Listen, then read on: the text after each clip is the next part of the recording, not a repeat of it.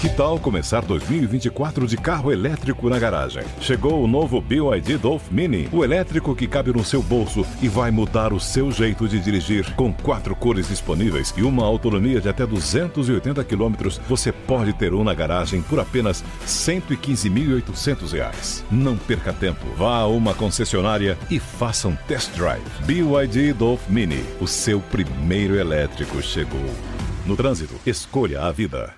Judy was boring. Hello. Then Judy discovered ChumbaCasino.com. It's my little escape. Now Judy's the life of the party. Oh, baby, Mama's bringing home the bacon. Whoa, take it easy, Judy. The Chumba life is for everybody. So go to ChumbaCasino.com and play over 100 casino style games. Join today and play for free for your chance to redeem some serious prizes. ChumbaCasino.com. No purchase necessary. Void where prohibited by law. 18 plus terms and conditions apply. See website for details. Jovem Pan Saúde. Olá, bem-vindo, bem-vinda ao Jovem Pan Saúde. Eu sou Lívia Zanolini e te agradeço mais uma vez a companhia.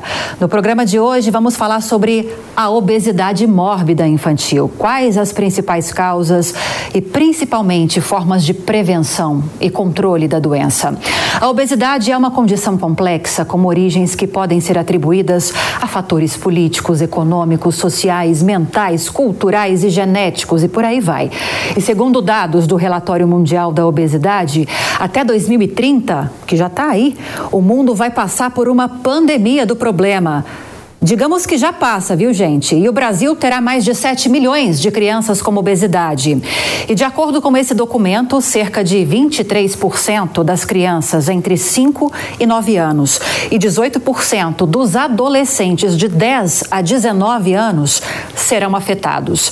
A obesidade é uma doença crônica grave e precisa de tratamento. E para falar sobre isso, a gente recebe hoje, aqui no Jovem Pan Saúde, a endocrinologista doutora doutora Elaine Dias, JK. É isso, doutora? Bem-vinda, obrigada. Muito obrigada pelo convite. Eu que agradeço a presença. Recebemos também o pediatra pela Sociedade Brasileira de Pediatria, doutor Paulo Teles. Doutor, bem-vindo também. Obrigado Obrigada pelo pela presença. Muito importante para a gente conversar. Importantíssimo e urgente faz tempo, né? Sem dúvidas. E também, para finalizar, a nossa bancada de especialistas, a presidente da ONG Obesidade Brasil, a psicóloga Andréia Levi. Doutora, bem-vinda também. Obrigada, bem-vinda. Muito obrigada pelo convite. Bom, como o doutor Paulo já deu um spoiler, que não é spoiler para ninguém, esse assunto é importantíssimo, é urgente há muito tempo. Eu começo então com a doutora Elaine. Doutora, eu trouxe alguns dados, algumas projeções de, de incidência da obesidade nos próximos anos. E a gente vê que crianças e adolescentes é, é, estão com uma tendência de crescimento de casos é, cada vez maior dos últimos anos para cá. O que, que a gente tem de perspectiva agora para o futuro? É uma pandemia que não tem uma perspectiva de acabar, de chegar ao fim? A perspectiva atual é de uma piora, de fato, né? Porque é, tem, é, a obesidade, como foi relatado, ela é multifatorial e a obesidade em criança ela é multifatorial também, como no adulto. E hoje em dia, cada vez mais tem estudos mostrando que está aumentando o consumo de ultraprocessados, que é o grande vilão da obesidade infantil, principalmente nos dois anos, nos primeiros dois anos de idade, que é quando a gente forma nosso paladar, entendeu? É um paladar que você leva para a vida adulta e é quando a gente forma flora intestinal, que é extremamente importante para definir se você vai ter obesidade ou não, algum outro tipo de doença na vida adulta. Além desse grande vilão que está só aumentando, infelizmente, porque os, uh, os alimentos ultraprocessados são os alimentos industrializados que cada vez mais estão mais baratos, mais palatáveis, mais gostosos, sabe? E mais acessíveis. E já os alimentos in natura ou minimamente processados são alimentos mais caros, que a fruta, legumes, verduras, arroz, feijão, dá mais trabalho. Exatamente. E o alimento industrializado é só abrir um pacote. Né? É muito mais prático. Então, esse é um grande vilão. Também tem vários outros grandes vilões que estão aumentando. O tempo de tela, o lazer sedentário, né? As crianças, elas estão praticando lazer de forma sedentária, né? Jogando videogame, exatamente, vendo YouTube, né? Então, está aumentando o tempo de tela, as, pessoas, as crianças cada vez mais estão enclausuradas em casa, porque não tem segurança para brincar na rua, né? Então, assim, esse é o outro grande vilão. E tem outros grandes vilões também, né? A, a influência da família, né? isso é muito importante. É, eu acho que o doutor pode complementar mais algumas coisas, né? Não, é, a doutora falou dessa questão multifatorial. Perfeito. Existe algum fator que é predominante? Tem a e desses vilões, tem um que pesa mais? É, tem a, a questão, a questão genética, genética, também é muito importante, né? Tem vários estudos mostrando que filhos de pais obesos têm muita tendência, tem 80% de possibilidade de ser obeso, tanto na vida na, na criança como na vida adulta. Tem a questão da gestante obesa, que é muito importante, né? Já se falava em vários congressos anteriores que uma gestante obesa ou com diabetes gestacional, a tendência da criança ser obesa é muito grande. E hoje em dia tem estudos mostrando até de alterações cognitivas quando a gestante é obesa, sabe? De transtorno de déficit de atenção, transtorno bipolar. Então é um problema muito grave e tem que tomar várias medidas sobre isso. Várias medidas, doutor. O que, que você enfatizaria? Eu acho importante que a gente falou, você falou de ser multifatorial e a gente está falando da genética. Cada vez mais a gente percebe que o fator é muito importante com genética, mas quando eu estou num ambiente que a gente modificou, como ela falou, a alimentação muito mais fácil, uma alimentação hipercalórica, de fácil acesso, de custo mais baixo, eh, você acaba favorecendo que essa genética prevaleça. E a gente está falando de genética, mas você falou da gestação, a gente tem que lembrar da epigenética, que é o que? São genes que a gente tem que podem ou não ser expressados ao longo da vida, e aí isso tem influência do ambiente. Então, durante a gestação, a gente já pode começar a fazer essa modificação no, no feto, e aí você vai favorecer não só a obesidade, mas outras doenças também que podem estar correlacionadas. Eu acho que a gente a gente está falando de um problema de saúde pública. A gente precisa conscientizar quem está do lado daí da tela que a obesidade é uma doença. Cada vez mais as sociedades falam de um tratamento mais agudo, mais firme, para que a gente consiga ter esse controle, porque a longo prazo a, a gente está muito preocupado porque o cenário é cada vez pior, né? A gente fala de dados americanos, uma para cada cinco crianças atualmente são obesas. A gente está falando de cada cinco crianças, uma é obesa. Então a gente tem que ter muito cuidado, porque o futuro depois é muito mais difícil. Então, são hábitos muito ruins, como a gente, como a gente falou. Então, muito menos tempo de exercício físico, muito fácil acesso à comida, e aí a criança não sai de casa, pega o salgadinho e come a quantidade de bebidas açucaradas. E a gente tem que pensar em custo, né? Por que, que a população mais carente, a população mais pobre, tem uma taxa maior de obesidade nas crianças? Por quê? Porque é muito difícil a gente comprar o, o alimento que tem um custo mais, mais, mais alto, que é mais saudável. Então, é um fator, é um, é um ponto de saúde pública. Acho que a gente precisa uh, não só conscientizar os pais, mas também precisa de uma mudança de, de política pública mesmo. Agora, doutora Andréia, o doutor tocou num ponto que é justamente o que eu quero conduzir agora como a senhora de conscientização do entorno dessa criança. Se a gente tem uma condição é, é, é que facilite essas crianças, esses adolescentes a, a desenvolverem a obesidade, seja por qual fator for, a gente já enfatizou os principais aqui, como lidar com isso, com essa facilidade de alimentos hipercalóricos, com esses, com essas opções de lazer que fazem com que essas crianças e adolescentes sejam cada vez mais sedentárias, como lidar com essa situação? A educação é um ponto muito importante, tanto da família quanto da própria criança. Né? A gente poderia puxar várias abinhas aqui, porque a obesidade é uma doença multifatorial, mas eu vou enfatizar aqui bastante a questão da educação e da saúde mental. Né? Hoje nós vivemos num mundo, um mundo, e a gente pode falar de vários países. É, do mundo, mas vamos falar aqui especialmente do Brasil. A gente vive uma crise de segurança, né? A gente não pode mais jogar nossas crianças na rua, vai brincar na rua, vai jogar bola, como nós fazíamos, muitos de nós fazíamos, inclusive aqui em São Paulo, que é praticamente impossível hoje, né? Então, é, a gente vive, tem questões de segurança, tem questões de regulamentação desses alimentos que eles falaram, né? Então, por exemplo, uma mãe que não tem muita informação a respeito de educação nutricional, o filho dela não, não gosta de comer muito comida in natura porque o paladar dele foi deseducado com muita gordura e açúcar de alimentos super palatáveis, alimentos super processados. Ele não come. Ela fica desesperada. Ela trabalha o dia inteiro, ela tem três empregos, ela demora quatro horas para chegar em casa, ela tem três filhos para alimentar. É claro que se ela olha, olha no supermercado 25 vitaminas e ferro, ela vai comprar aquele produto. É claro que ela vai qualquer mãe compraria, ah, pelo menos o meu filho está alimentado. Né? Hoje a gente tem alguma muito, muito incipiente regulamentação para não colocar slogans, como tinha na nossa época, vale por um bifinho ou coisas parecidas. Mas a gente, a, as, as embalagens são muito atraentes, inclusive para as crianças com personagens e para os próprios pais e educadores com essas coisas escritas, né? Tem ferro, tem vitaminas, então você compra na melhor das intenções. Então a gente precisa fazer um um mutirão de educação alimentar, né, de educação nutricional, para que tanto a criança entenda. Existem projetos interessantíssimos nas escolas sobre hortas comunitárias, sobre de onde vem a comida da cantina. A gente vê que quando a criança participa disso, ela é muito mais atuante e ela leva para casa essas informações. Né? Então a gente tem que fazer de todos os lados é, educação nutricional. E, um, claro, a saúde mental também, é, né, tá bem difícil, bem difícil chegar em casa depois de três, quatro horas e parar para preparar comida, ter uma vida mais difícil durante a pandemia, as pessoas confinadas. Então, tem tudo isso para dizer. Uma coisa que eu gostaria de enfatizar é que nem todo mundo sabe, do, obesidade é doença crônica, não tem cura, mas tem tratamento e tem controle. E quanto mais precocemente, né, doutora, a gente é, conseguir algum controle, se a gente conseguir, por exemplo, que a pessoa, a criança no caso, tenha uma obesidade, tenha a predisposição genética para a obesidade, mas ela não desenvolva a gravidade da obesidade, a gente consegue que ele seja um gordinho, mas que ele não desenvolva uma obesidade grau 3, por exemplo.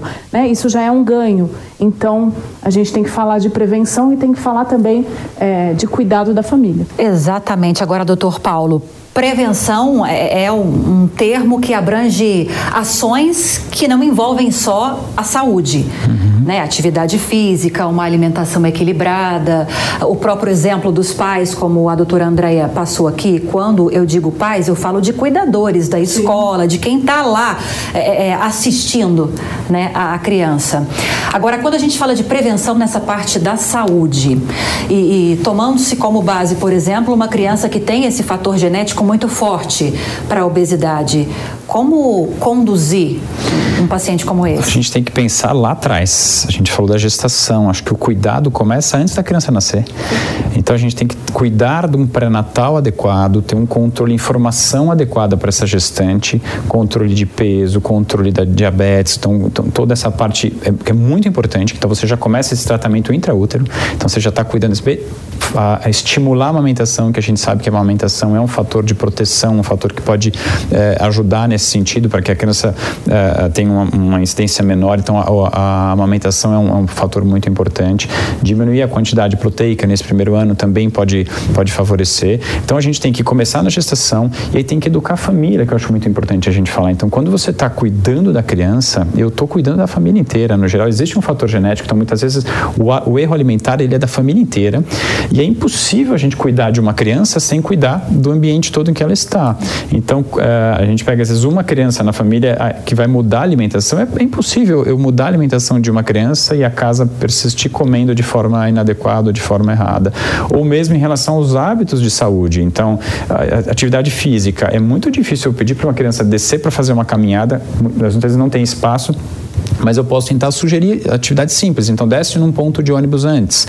E aí você vai caminhar um pouco a mais antes de chegar na escola ou antes de chegar. Então, a gente tem que pensar num contexto todo, que é intraútero, estímulo da amamentação, cuidado com o pediatra. E o pediatra, eu sou pediatra, acho que a gente é, é, é o início dessa cadeia. Você tem que estar muito atento, informando, acolhendo essa família e identificando os fatores de risco, muitas vezes nos pais. E aí você tem um cuidado a mais nessa criança para que ela não chegue num grau como a gente está falando uh, depois, que é muito difícil. Uma criança que, um adolescente obeso tem um risco maior de virar um adulto obeso. E uma criança obesa tem um risco maior de virar adolescente. Então, quando você entra na adolescência, a gente já perdeu uma chance grande de, de fazer essa, vamos dizer, esse, esse início de tratamento. E quando um adolescente entra na fase adulta, é, o risco é cada vez maior, né? Então, a gente tem que tentar controlar isso desde cedo, porque a hora que chega na adolescência, o risco dele virar um adulto obeso é muito maior.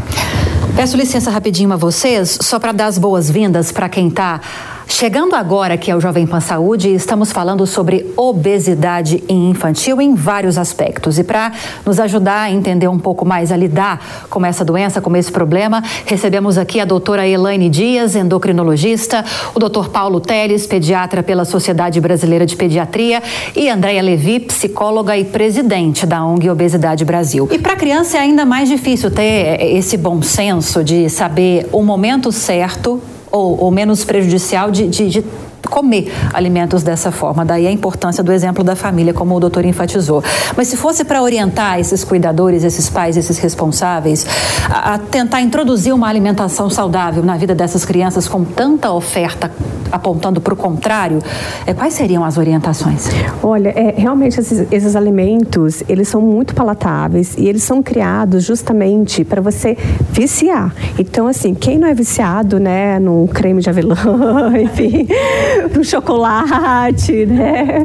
Se fosse só o creme de avelã de fato, seria ótimo, mas o, o problema é que geralmente tem uma gordura trans associada e essa gordura trans, ela é viciante, porque ela é muito palatável, ela é muito gostosa, sabe? Então já inflama a criança, já muda, né? Já muda o paladar, já muda a flora intestinal, já tem inflamações neurológicas na região hipotalâmica, que é onde que tem o centro da fome, da saciedade. É uma coisa muito complexa. Então, por isso assim, vamos falar falar em prevenção, o doutor falou muito bem, né? Vamos falar em prevenção desde pré-útero, né? Uma mãe se cuidar para ter aquela gestação mais saudável possível, né? E depois que tem a criança, na introdução alimentar, tentar amamentar. Eu sei que muitas mães não conseguem por N motivos e ok.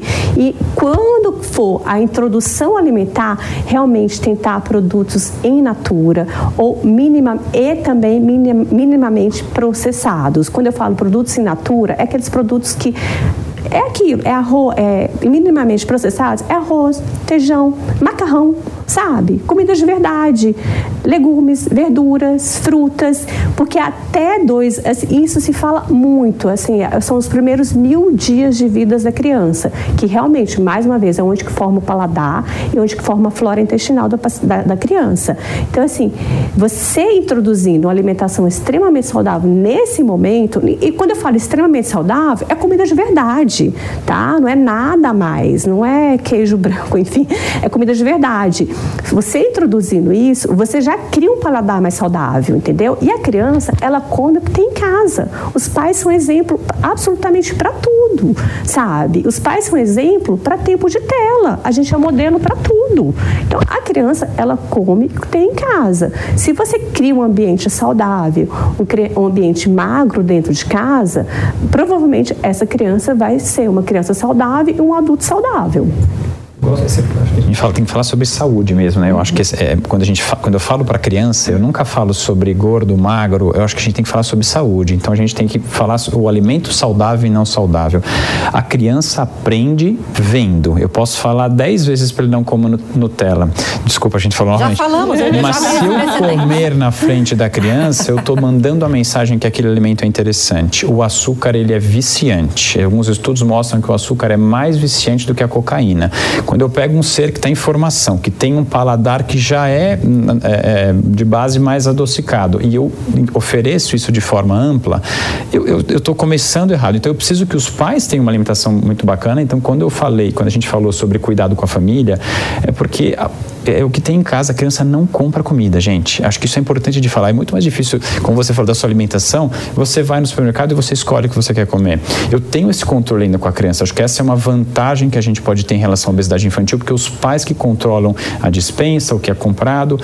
Eh, então, assim, o acesso à comida é dentro de casa e nas escolas. Infelizmente, as nossas merendas não são as melhores possíveis. Isso a gente também tem que, tem que refletir. Então, eh, a gente tem que pensar onde essa criança vai ter acesso à comida é dentro de casa, com o exemplo dos pais. Então a gente tem que educar a família e dar possibilidade para essas pessoas comprarem alimentos saudáveis, porque não adianta só falar que é importante se quando chegar no final do mês ela não tem condição de comprar. E aí a gente vai acabar topando o que é, o que é possível, né? Então, acho que esse cuidado com os pais e, e, é, e o exemplo que a gente dá dentro de casa acho que é essencial. Agora, doutora, pode eu, falar, depois eu pergunto. Eu acho bem importante enfatizar isso, que a criança não é, não é e não pode ser responsável pela alimentação dela. A gente está falando aqui de crianças pequenas, e depois isso reflete nas crianças maiores. Né? Os pais têm que ser responsáveis pelo que entra dentro de casa e pelo que eles consomem na frente das crianças. Não adianta o pai estar tá tomando refrigerante e falar, ó, oh, isso aqui faz mal, tá bom? Você não vai tomar, não. Você toma o suco. Assim, não funciona, não existe e a criança não tem nem maturidade para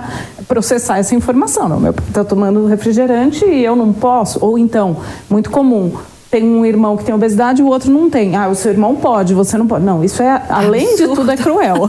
né? Então a gente tem que repensar esse formato familiar, é, procurar profissionais especialistas. É, tem um, um, estudo muito interessante que mostra que pais e mães, especialmente, demoram muito para identificar a obesidade nos filhos. Né? Por quê? Ah, porque meu filho é gordinho, ele é fofinho e etc. Então, identificar a obesidade, vamos lembrar uma coisa muito importante na nossa história recente, vamos pegar aí 100 anos, é, nós somos filhos e netos de pessoas que não tinham vacinas e antibióticos. Né? Nós somos filhos e netos, se vocês perguntarem para qualquer pessoa acima de 80, 90 anos, todo mundo perdeu um filho, criança, é, lá no início do século passado por falta de vacinas e antibióticos. Então, hoje, a gente não. não criança magrinha, ela não precisa causar, causar pânico em nenhuma avó, em nenhuma tia, nem, em ninguém. Né? Mas isso ainda é muito presente na nossa cultura. Leva uma criança normal, não estou nem dizendo de uma criança super magra, uma criança normal na casa da avó, não é assim, doutor? E fala, pelo amor, tá essa magrinha. criança está muito magrinha, coitadinha, e começa a dar coisinha e dar coisinha escondido.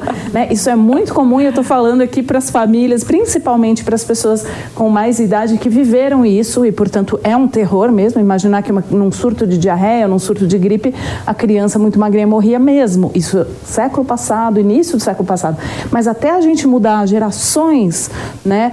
É, demora e demora muito. Então, nós hoje somos o contrário, uma geração que, em que crianças vão viver menos por causa da obesidade. E a gente precisa conscientizar essas pessoas que são as cuidadoras dessas, dessas crianças, que elas não precisam engordar para serem saudáveis. O que eu ia te perguntar, doutora, é, é sobre esse viés da alimentação não saudável, é que também funciona para a gente como um conforto psicológico, uhum. né? O açúcar, principalmente a gordura também.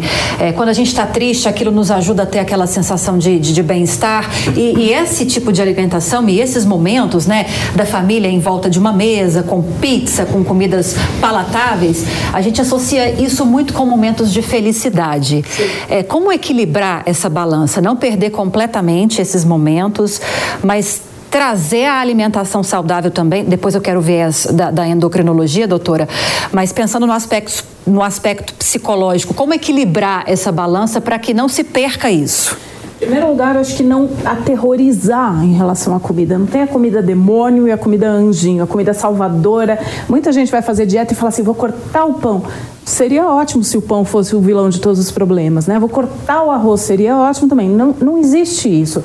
Quando a gente fala de uma família onde tem crianças, a gente priorizar 80, 90% do tempo ter comida de verdade, ter comida que foi cozida em casa, comida comida, arroz, feijão, carne, salada, fruta, verdura, quando possível, sem entrar aqui no mérito de, da loucura que todo mundo trabalha, precisa de tempo e tudo mais. Acho que isso é um, um assunto para outro programa. Sim. Mas, enfim, priorizar as comidas. Quem, quem aqui não lembra, nossa, o macarrão da minha avó, o feijãozinho da minha tia?